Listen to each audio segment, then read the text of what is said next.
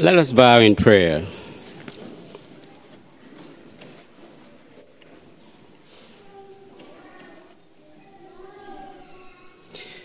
The steadfast love of the Lord never ceases.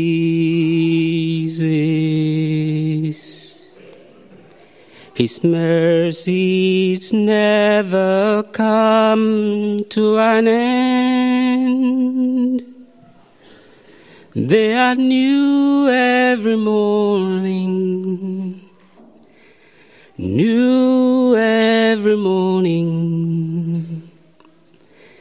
Great is thy faithfulness, O Lord. Great is thy faithfulness.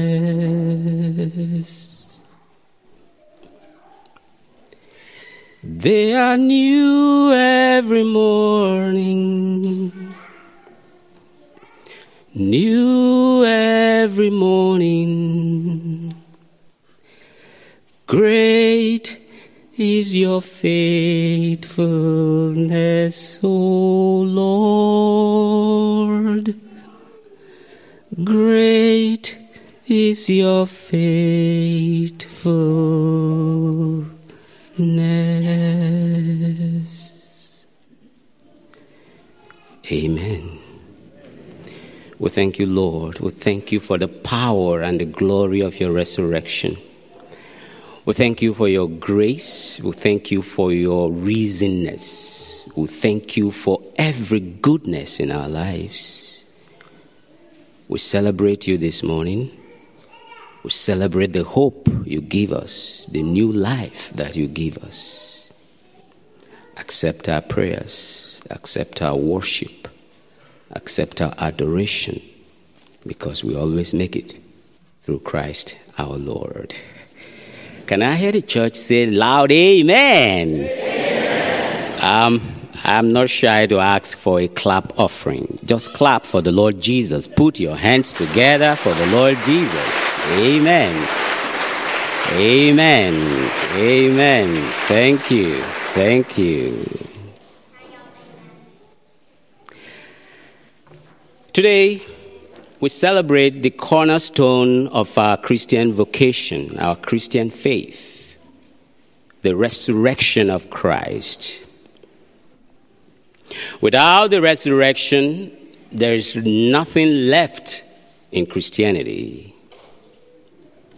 And so we join all Christians and all Catholics all over the world this morning to thank the Lord for the power and the glory of his resurrection. There is so much that can be said about the resurrection of Christ. But I, this morning I'd like to try and keep it simple. So we're going to try to reduce our reflection to three basic facts of the resurrection the empty tomb, the burial cloth rolled up, and the appearances of Jesus. And of course, as we reflect theologically on these facts, we'll try to draw out some spiritual lessons, things that we can hold on to in our hearts this morning and let them translate in our daily lives. And so the very first one is the empty tomb. We all know the story. It was tragic, it was scandalous, because the disciples had all put and invested their hope and time and ambitions and aspirations in this man from Nazareth in Galilee and they left everything. In fact, at one point in the gospel, one of the disciples said to him, Lord, what happens to us? We left everything and followed you. And Jesus gives them an assurance that nobody leaves father and mother, brothers and sisters, and follows me and will not receive the reward of eternity. And so they were all highly invested. In fact, Judas may have thought that the Messiah was so powerful that he could wriggle himself out of whatever kind of conspiracy. And the day came And Jesus says to three of them, Can you come with me? Let's go pray. And they felt so tired. And he said, Keep watch, keep watch with me. And the soldiers came, arrested him, tortured him, had him crucified. And that was supposed to be the end of the story. And to ensure that that truly was the end of the story, the Jews went to Pilate and said, Look, we've heard his disciples say he might rise from the dead. We want you to give us permission to seal the tomb, provide maximum security, and make sure that that story never happens. Because that will be worse than what we have seen now. And Pilate gives them leave and says to them, Go, secure the tomb the way you want. But something was happening. In spite of the maximum security, when the time came for the Lord to manifest his glory, the stone was rolled up and the tomb was empty. And because of that empty tomb, history has been transformed. Because of that empty tomb, you and I this morning can call each other brothers and sisters in Christ. The gospel tells us that the disciples ran as quickly as they could to the, to the tomb and discovered that the tomb was empty. The tomb was empty. Of course, people who don't believe in the Christian resurrection may argue and say, well, how are we sure that he was actually buried? But we have facts. We have historical facts that Joseph of Arimathea was given the permission to bury him. And he was truly buried. We have facts that there were soldiers, Roman soldiers, who provided security. And so, how could it be that with all of the maximum security, the tomb now was empty? There is no other explanation other than the fact that we now have a risen Lord. We have Christ Jesus.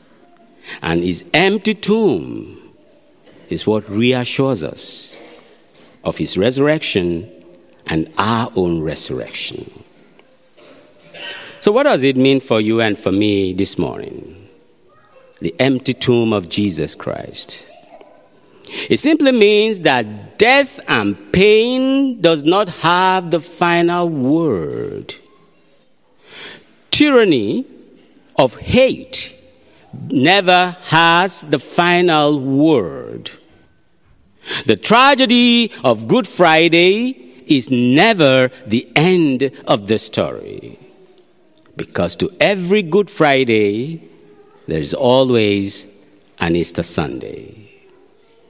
And so, what it truly means for all of us is that we are now a resurrection people.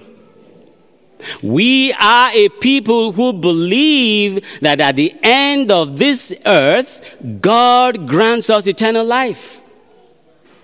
And we can now lead our lives in hope of eternity because we have a Savior who has gone before us to prepare a place for us in eternity.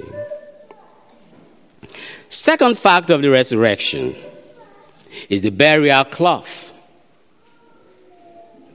Why was it important for the writer of the gospel to indicate those minor details? The burial cloth with which he was covered was now rolled up when they entered the tomb and saw the empty tomb. The fact that the burial cloth was rolled up separately on its own reassures us that something powerful happened. The burial cloth of Jesus could no longer hold him down in the grave.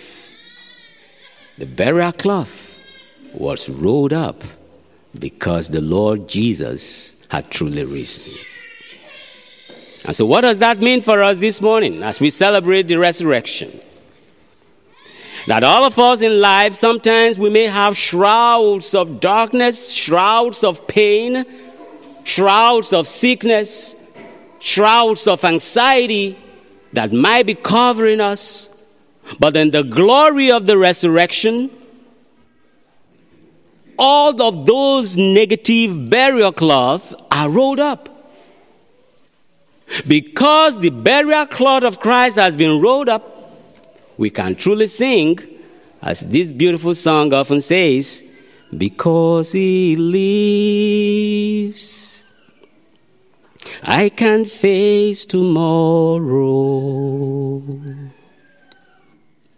Because he lives, all fear is gone. Because I know he holds the future.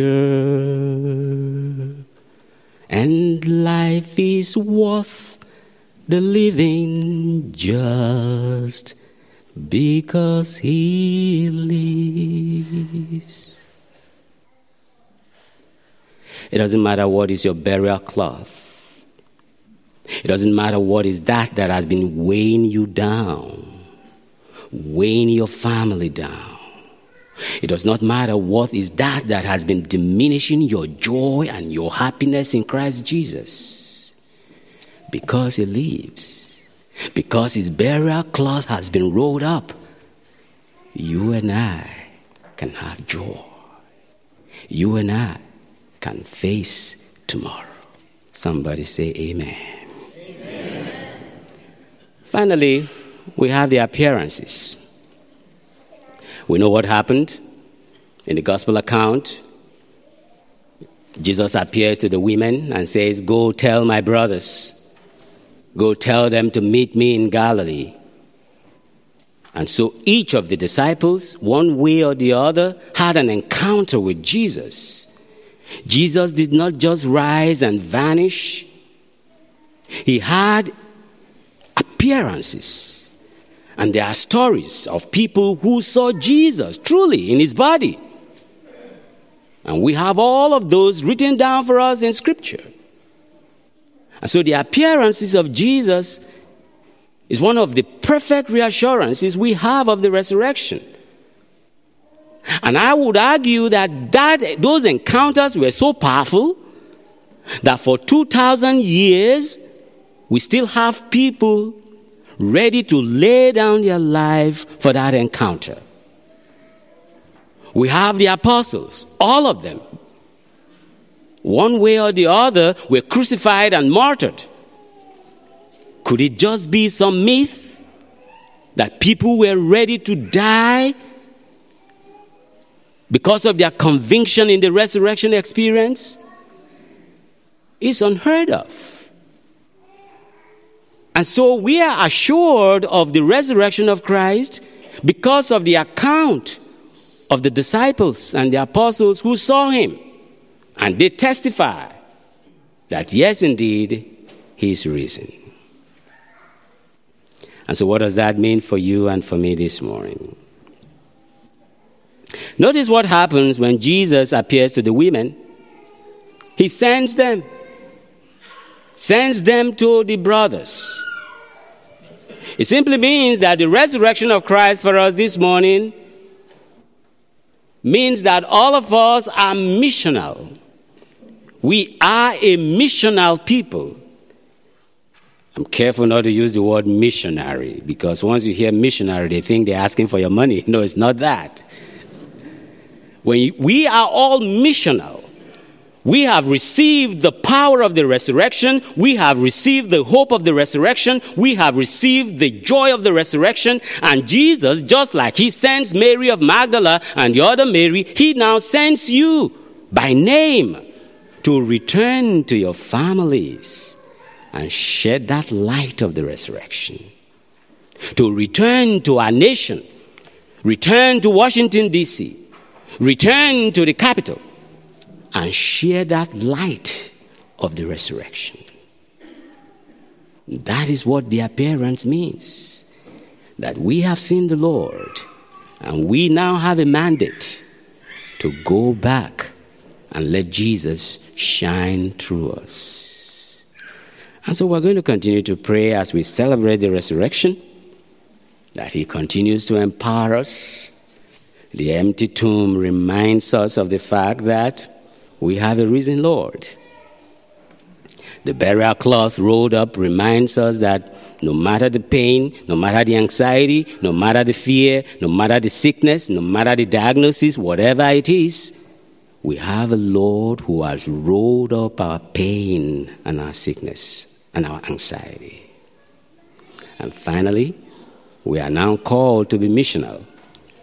Let's return home this morning, make peace, share love, reconcile, be the agent of change, be an instrument of love and kindness. And our world truly needs it. Our world needs that healing. And may the Lord continue to strengthen us. Hallelujah. Amen.